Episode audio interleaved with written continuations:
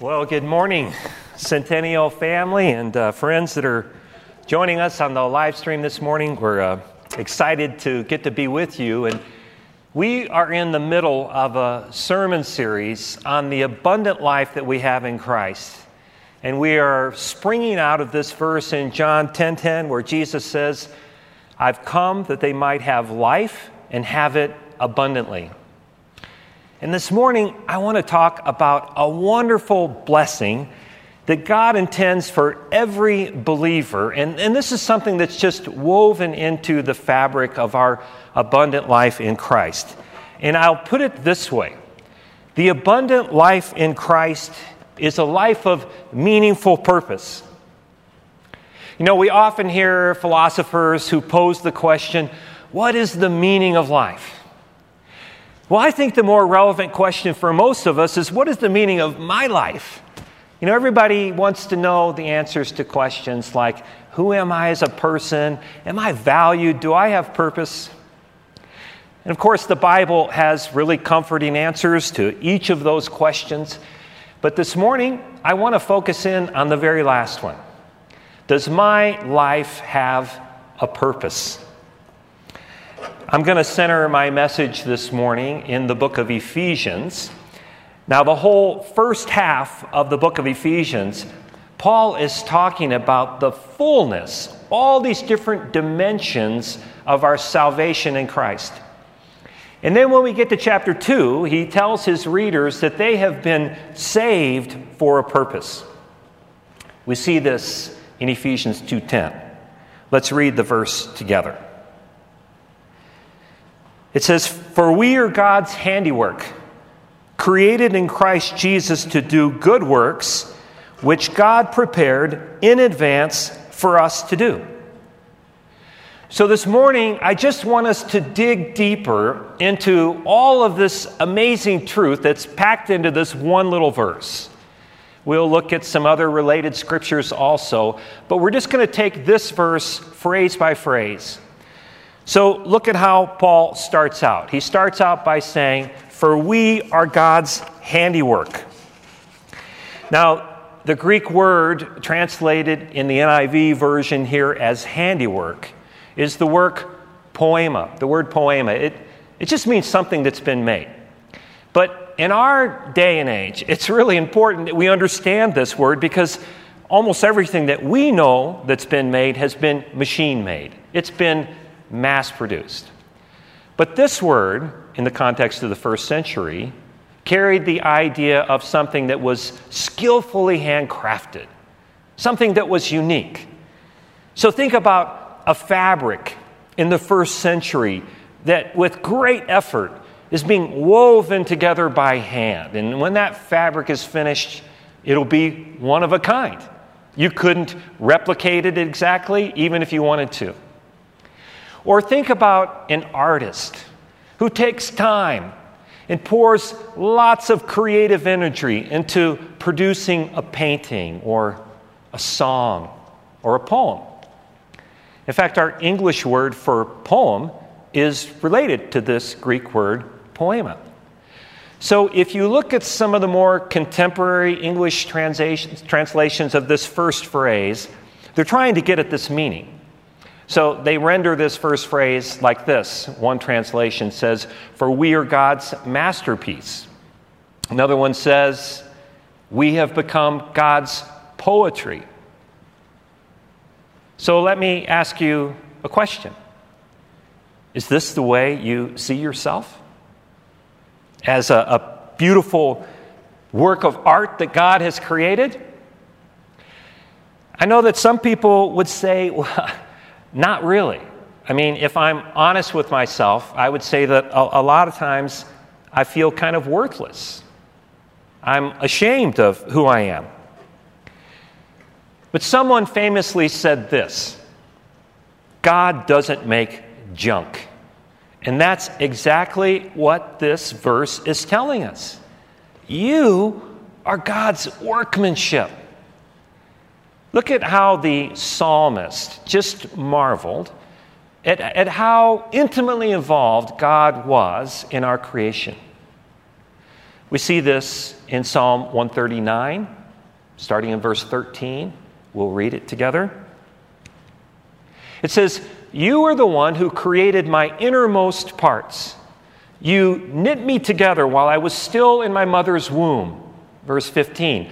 My bones weren't hidden from you when I was being put together in a secret place, when I was being woven together. Your eyes saw my embryo, and on your scroll every day was written that was being formed for me before any one of them had yet happened. You see, God was thinking of you before you could think of yourself. Who you are, every day of your life was carefully planned by God. And the amazing thing is that this happened before anything had even been created. Look at what Paul writes in Ephesians chapter 1 verse 4. He says, "He chose us to be his very own, joining us to himself even before he laid the foundation of the universe." So here's what the scripture teaches. The scripture teaches that you are God's handicraft. He chose you. He knows you. But someone might say, well, that's great that God had such wonderful intentions when He was creating human beings. But look around. I don't see many masterpieces walking around. What I see look like art projects that got wrecked. And sadly, that's true. Paul admits as much. In the second chapter of Ephesians, the first three verses, Paul says that before Christ rescued us, we were dead in our sins. We couldn't help but sin. We were ruining our lives. Look, because of sin, we are all damaged goods. Like a beautiful painting that was almost destroyed. I imagine that Leonardo da Vinci's most famous painting would be The Last Supper. I bet you've seen this painting before. Let's just take a look at it to remind ourselves. Here's the painting. Now, this painting is a fresco. That means it's just paint on plaster that went right on the wall. It was done in the late 1400s. It's in a convent in the city of Milan, Italy. And I bet that when this painting was first done that it was stunning. But over the centuries, in fact, almost from the beginning, this painting has been subjected to all kinds of damage. The high humidity in Milan caused the paints to fade and then the plaster to mold and actually start to come off the wall. Candlelight was used in that room for many, many years, and the smoke darkened the vibrant colors. And then there were wars. You know, Napoleon's troops used this room as a stable and the soldiers hurled manure and stones at the painting. Later, a World War II bomb almost obliterated the building.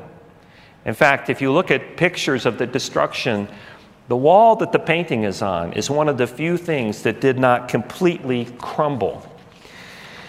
And then there was a little remodeling project where someone thought it would be a really good idea to cut a door right through the wall that the painting was on. And you can still see it today if you look carefully at the picture. Underneath where Christ is seated, it's the top of a door that goes right through the bottom of the painting. Well, so much harm was done to the painting that there have been numerous attempts at doing restorations. But art experts who've studied the painting carefully say that some of these restorations actually disfigured and changed the painting. In other words, they did more harm than good. Now, the most recent restoration was completed just a few years ago, and uh, Linda and I have had the chance to see it. That's what you see pictured here.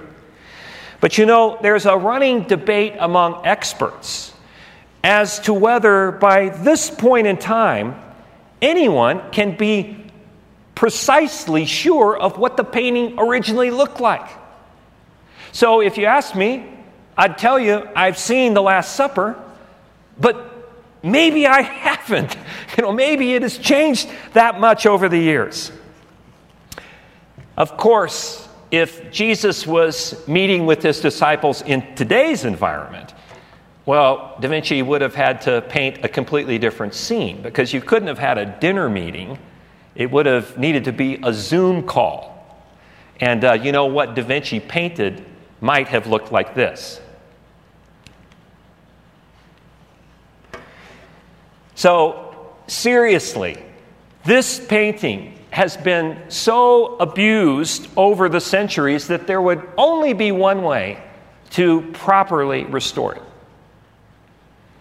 And that would be for Da Vinci himself to come back and restore it according to his original plan. Friends, that is exactly what has happened in our lives. You were God's beautiful design. You were made in God's image. But sin, both your own sin and the sin of others, has made a mess of our lives. And it's so bad that we can't do a proper restoration on our own lives. Paul says, You are as good as dead. And a dead person can't help themselves, and neither can anyone else. But here's the good news our powerful Creator, the one who knit us together in our mother's womb, He has done a restoration on our lives. And this is exactly what Paul begins to refer to in the next phrase of Ephesians 2:10. He goes on and he says this, "For we are God's handiwork, created in Christ Jesus."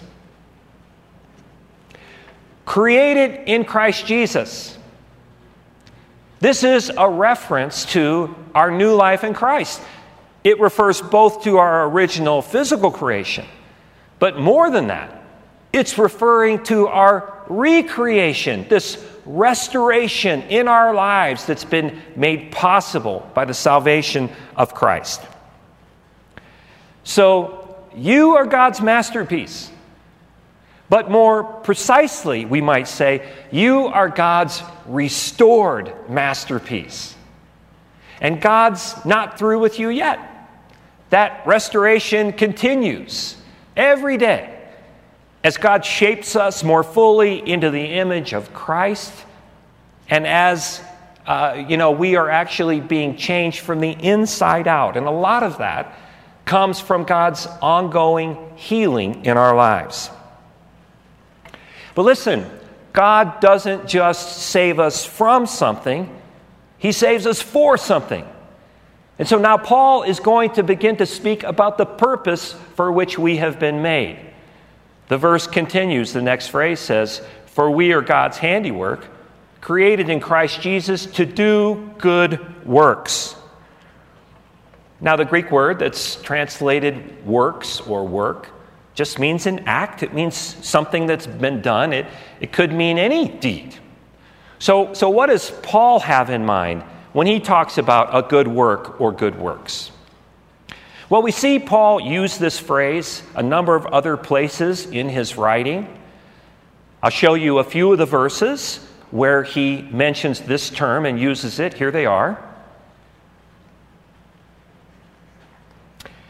Now, I don't have time to read each of these verses to you, but I just want to tell you what you find when you look at Paul's use of this term. Each time that Paul uses this phrase in these verses, there's a direct connection to God. In other words, God is the one who enables the good work, And God is the one who's honored by the good work. Now, we might be involved in the process, we might be the ones doing the good work, other people might be blessed. But Paul wants us to know that God stands as the reason behind it all. So there's a, a defining scope to this term. And here's what I think Paul's definition would be of good works Good works are acts performed by believers as a result of their desire to serve and please God, for which they have been prepared by God. So this brings us to the next clause. Paul says, For we are God's handiwork, created in Christ Jesus to do good works, which God prepared in advance. So let's stop and think about this. Not only were you created, we might say, created in advance to do these good works, but here Paul is saying the good works God has in mind, they also were created by God in advance. This is such a hope filled biblical truth. Think about this. First of all, you were made for a purpose.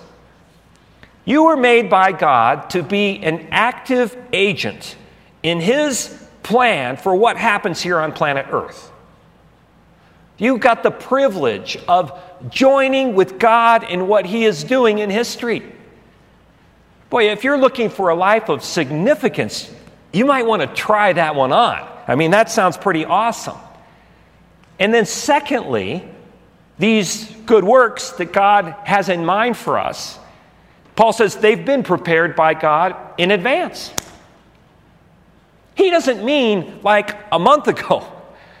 What Paul means is the good works were prepared in advance of your existence. So, in a sense, you were made for these things. You were custom built for these parts of God's plan. They've got your name on them. Now, think about that.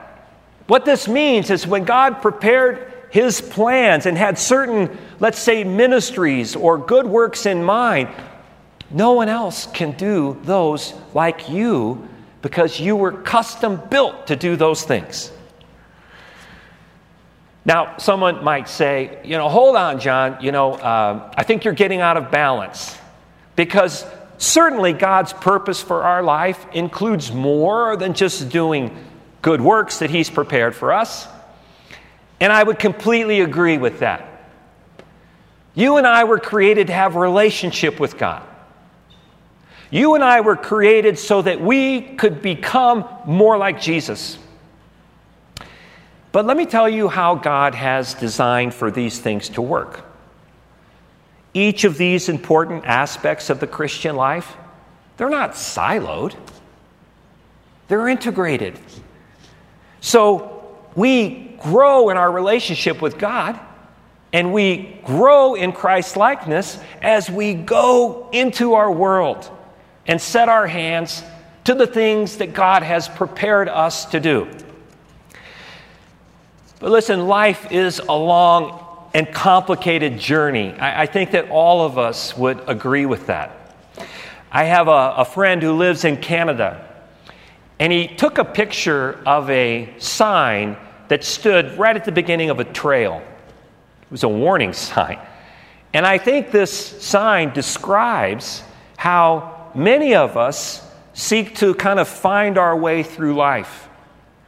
Look at what it says it says, No well defined trail beyond this point. It can't life be like that at times? So, how do people find the purpose and the good works that God has in mind for them? Well, I think that there are various ways that people attempt to discern their path through life and discover a sense of purpose. Some people begin with a mirror. For these people, Self is their starting point. They look in the mirror and they say, What makes me happy? What am I passionate about? What am I really good at? And then they use these things to guide their course through life. Now, don't misunderstand me. I'm not saying that self reflection isn't helpful, I think it is. But, but here's what some people do they're trying to navigate their way through life, and the whole time they're, they're staring in the mirror. You know, it, it's kind of hard to, to see where you're going when you're obsessed with self. You know, when you look in a mirror, here's the fact you're not looking forwards, you're looking backwards. So there's some problems with this approach. Now, other people, they're, they're not looking inward, they look outward. They're looking to the world around them, they're asking themselves, you know, what are the needs and opportunities? They let these sorts of things guide the course of their life. So it's kind of like these people are taking a magnifying glass. And like Sherlock Holmes, they're looking around, they're saying, where are the greatest problems? What, what needs to be fixed? How, how can God use me? Who needs my help? Now, I'm not saying that being aware of needs and opportunities is not important, but listen, there is an inexhaustible list of opportunities out there. So, how do you know what to do and what not to do? I actually think that this approach causes a lot of anxiety for people because they're always wondering Am I doing the right thing? What, what if I give my life to something that God didn't have in mind and I end up disappointing Him? Well, there's one more approach that I see people taking, and that's this it's people who say, I've already got my way in life planned out. I've got my roadmap. Here it is. I'm going for this career. And I've set these goals for myself. Got it figured out. And you know what? If God has some good work in mind and it happens to intersect with the path I'm chosen, then I'm good with that. But I'm not changing my plans for someone else's agenda. Well, listen, those who would choose to make their plans without consulting God uh, might be wise to read Psalm 94 11, because Psalm 94 11 says this the Lord knows all human plans. He knows they're futile. That's what the verse says. Futile. So obviously, I'm being facetious here, and I doubt that anybody would be as extreme as those examples. But listen, there is some truth in each one of those. And I bet if you think for a moment, people would come to mind that could fit pretty neatly into each of those examples. Well, obviously, I think it's clear from Ephesians that Paul has another option in mind. Paul affirms that we have been created for a plan that God has made to do certain good works that He's prepared for us. So, how do we orient ourselves so that we can find those good works? I think Paul gives us a clue in the very last phrase of Ephesians 2:10. Let's look at it again.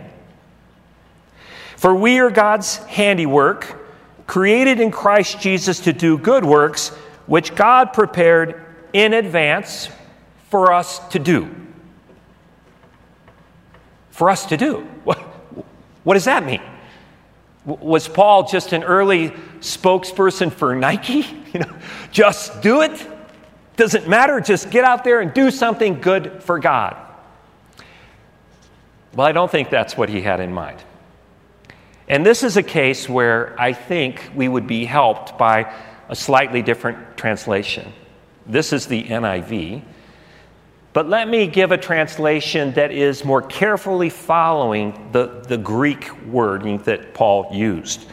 So that would be if the verse read like this For we are God's handiwork, created in Christ Jesus to do good works, which God prepared in advance that we should walk in them. Walk in them. Now, the word walk in the Greek is peripateo. I mean, literally, it just means walk. But figuratively, in this kind of context, it would mean something like this to, to move through the activities of life. or we might say one's walk in life. But once again, when Paul uses this term, he has a more narrow definition. And if we look at those, they can help us see how Paul understood this. So, for example, here are some phrases where Paul uses the same Greek word walking in the newness of life, walking with the Spirit, walking by faith. So, when Paul uses this word, and he's referring to believers, and he's using it in a positive sense, almost always there is an explicit or at least an implied connection to either God or something that God wants. So I think we could say this if we were to kind of use Paul's definition. The believer's walk is a course of life that is dependent upon, guided by, and pleasing to God. So instead of starting with a mirror or a magnifying glass or a map on which we've already mapped out our journey, I think instead Paul would urge us to begin with a spiritual compass. Now, think about it. A compass goes right with us on the journey, just step by step. But in a sense, the compass is actually leading us. It's like it's out ahead of us. When you set your course according to a compass, you're setting your course according to a reality that is unchanging, one that is beyond yourself. And I think this is exactly what Paul is encouraging us to do. This is the function of the Holy Spirit and the Word of God in our lives. Here's the interesting thing when you are being guided on a journey by a compass, there's actually freedom.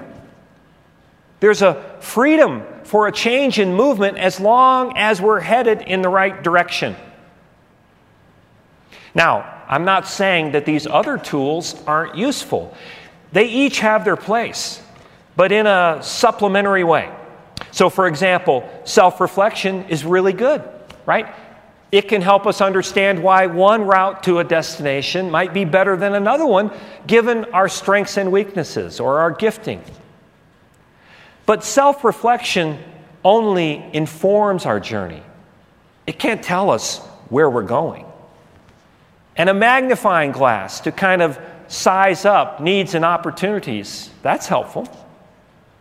But thankfully, we only have to be prepared for the needs and opportunities that will lie on the course in which God is taking us. It's not to say that other needs out there are unimportant, but you know what? We're not the only ones journeying with God. Others will take care of some of those other needs. And a map for the journey can be really useful, but only if we have first fixed our bearings. Otherwise, a map is just a complicated way to get really lost. So, what is Paul saying when he says that we should walk into these good works? Here's how I would put it we discover our purpose and find the good works God has prepared for us in the midst of our walk with God through life. Now, I know that this isn't what some people want to hear, because particularly as I speak with young adults around the country frequently, I'll have someone come up to me and they'll say, John, if this is so important, why doesn't God just tell me what His plan is for my life? And you know what I'll usually tell someone like that? I'll say, here's why because God loves you. If God were to just simply give you His plan for your life, you know what you would do? You would say, Thanks, God. Hey, I'll get back with you when I need you. That's exactly what you would do.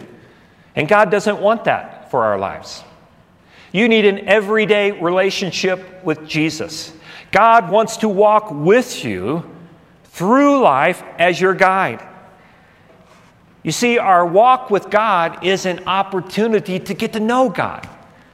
It's an opportunity to discover the things that He cares about and what His will is. It's in our walk with God that He teaches us through the example of Jesus. This is exactly what Paul is telling the Ephesians in chapter 5. Look at some of the things that he says. He says, Follow God's example.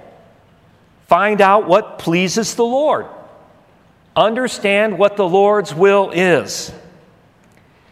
We come to know about these things, and we come to know God's specific will for our life as we walk with God through life. And here's the wonderful thing that I, I think people don't take into account, and that's this. When you're walking with God as your guide, you can't get off track.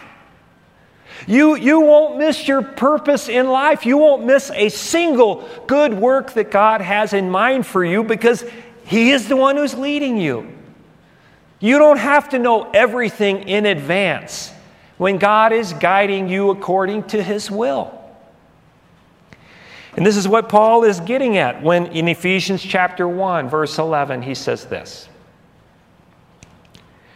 In Him we were also chosen, having been predestined according to the plan of Him who works out everything in conformity with the purpose of His will.